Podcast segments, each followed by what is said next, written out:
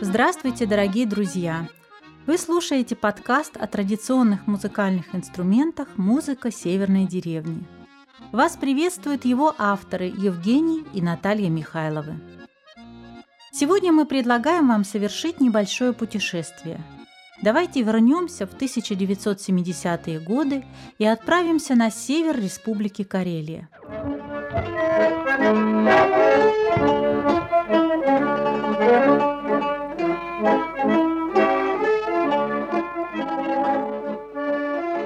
Именно здесь в XIX веке были записаны старинные эпические песни Карел – руны, которые были включены в знаменитый эпос Каливала.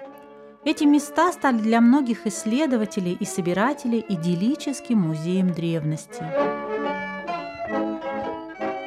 В 1970-х годах в Петрозаводское музыкальное училище из Казани приехал молодой преподаватель. Это была выпускница Казанской консерватории и филологического факультета Казанского университета Алевтина Петровна Черепахина. Еще в студенческие годы она читала Каливалу, и ей очень хотелось познакомиться с настоящей карельской культурой и, конечно, услышать традиционное кантели. Поэтому в свободное от работы время она ездила в северные районы Карелии.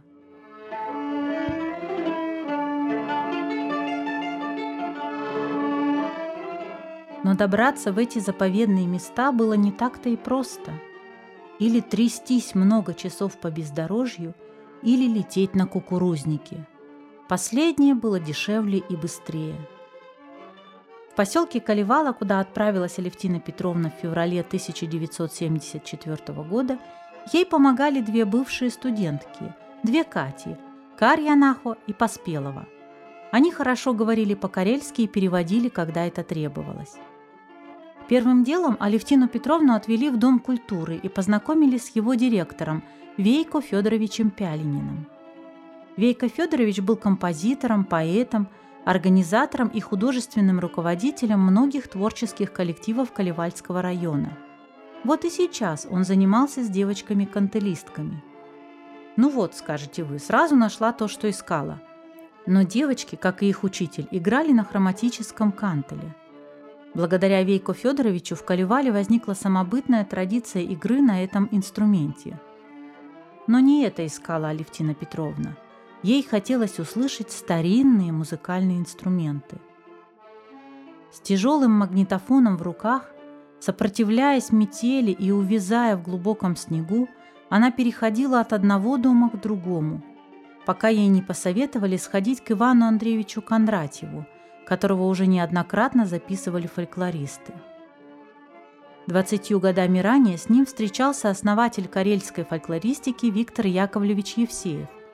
Тогда же он сделал от Ивана Андреевича несколько записей рун и пиерелеек, которые сейчас хранятся в фонограмм-архиве Института языка, литературы и истории Карельского научного центра.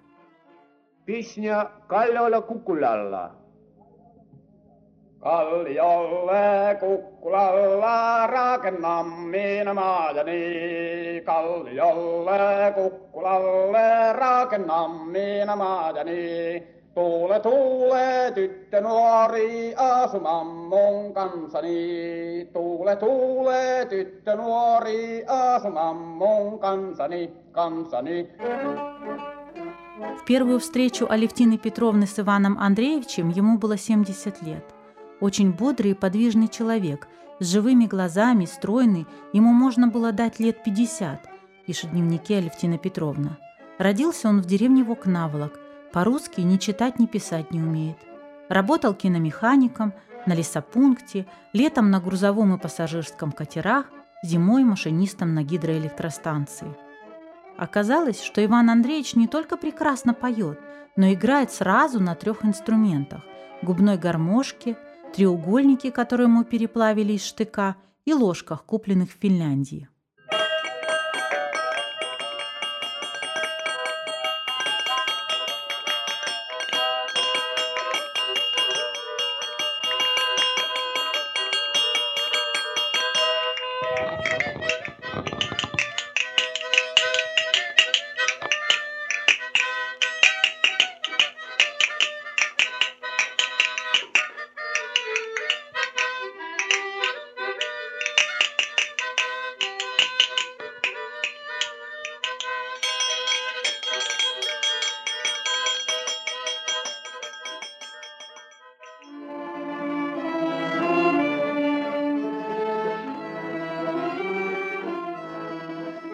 Позднее Алевтина Петровна еще не раз навещала Ивана Андреевича, записала несколько песенных и танцевальных наигрышей, подарила ему новую губную гармошку, чему он был несказанно рад.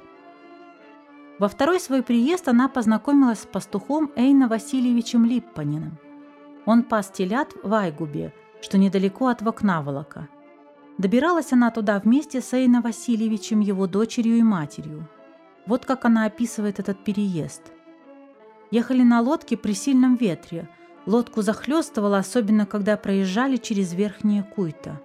В одном месте Эйна Васильевич остановился, раздумывая, ехать дальше или нет, так как были сильные волны.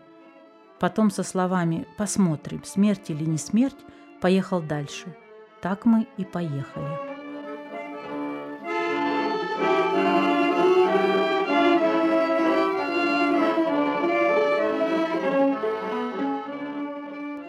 Эйна Васильевич сделал по просьбе собирателя длинную берестяную трубу, торви, и сыграл на ней.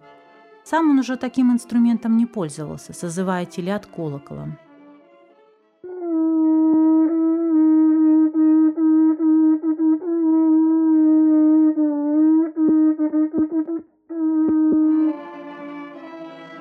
Спустя много лет Алевтина Петровна вспоминала, как она пыталась выбраться из этих мест – Транспорта не было, и она собралась было пойти пешком километров 10 до Понька-Губы лесной дорожкой. Эйна Васильевич рассказал ей, как идти, напутствуя словами «Если медведя встретишь, не дразни его». Но на счастье молодой женщины пришла лодка. Тем же летом Алевтина Петровна познакомилась в Колевале с Петром Ивановичем Пекшуевым. Он родился в 1909 году в Костомукше – в детстве был под паском, играл на торве, берестяной трубе, и лиру, духовом инструменте кларнетового типа.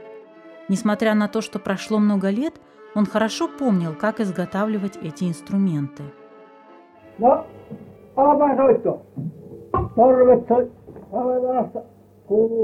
Kaikenlaisia.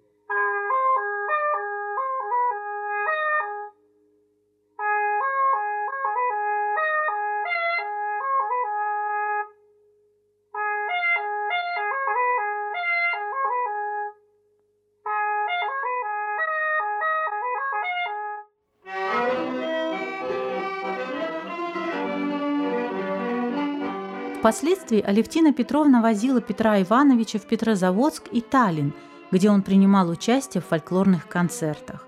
Он делал лиру для петрозаводских ансамблей. Его инструменты можно увидеть в фондах музея Кижи и Национального музея Республики Карелия. Удалось ли все-таки Алевтине Петровне найти кантелистов – от Кондратьева Степана Ивановича, заместителя Ухтинского леспромхоза, она записала, что в 1958 году в деревне Колва с озера Муйзерского района один старик изготавливал кантели и сам играл, поставив инструмент на стол. Но главная находка собирателя была все же не в этом. Сегодня уже можно с уверенностью сказать, что она смогла зафиксировать на территории Карелии традицию пели маннит, музыкантов-скрипачей. Об этом мы поговорим в следующий раз. Оставляйте свои отзывы и вопросы на страницах музея Кижа в соцсетях и следите за новостями. До новых встреч! Thank you.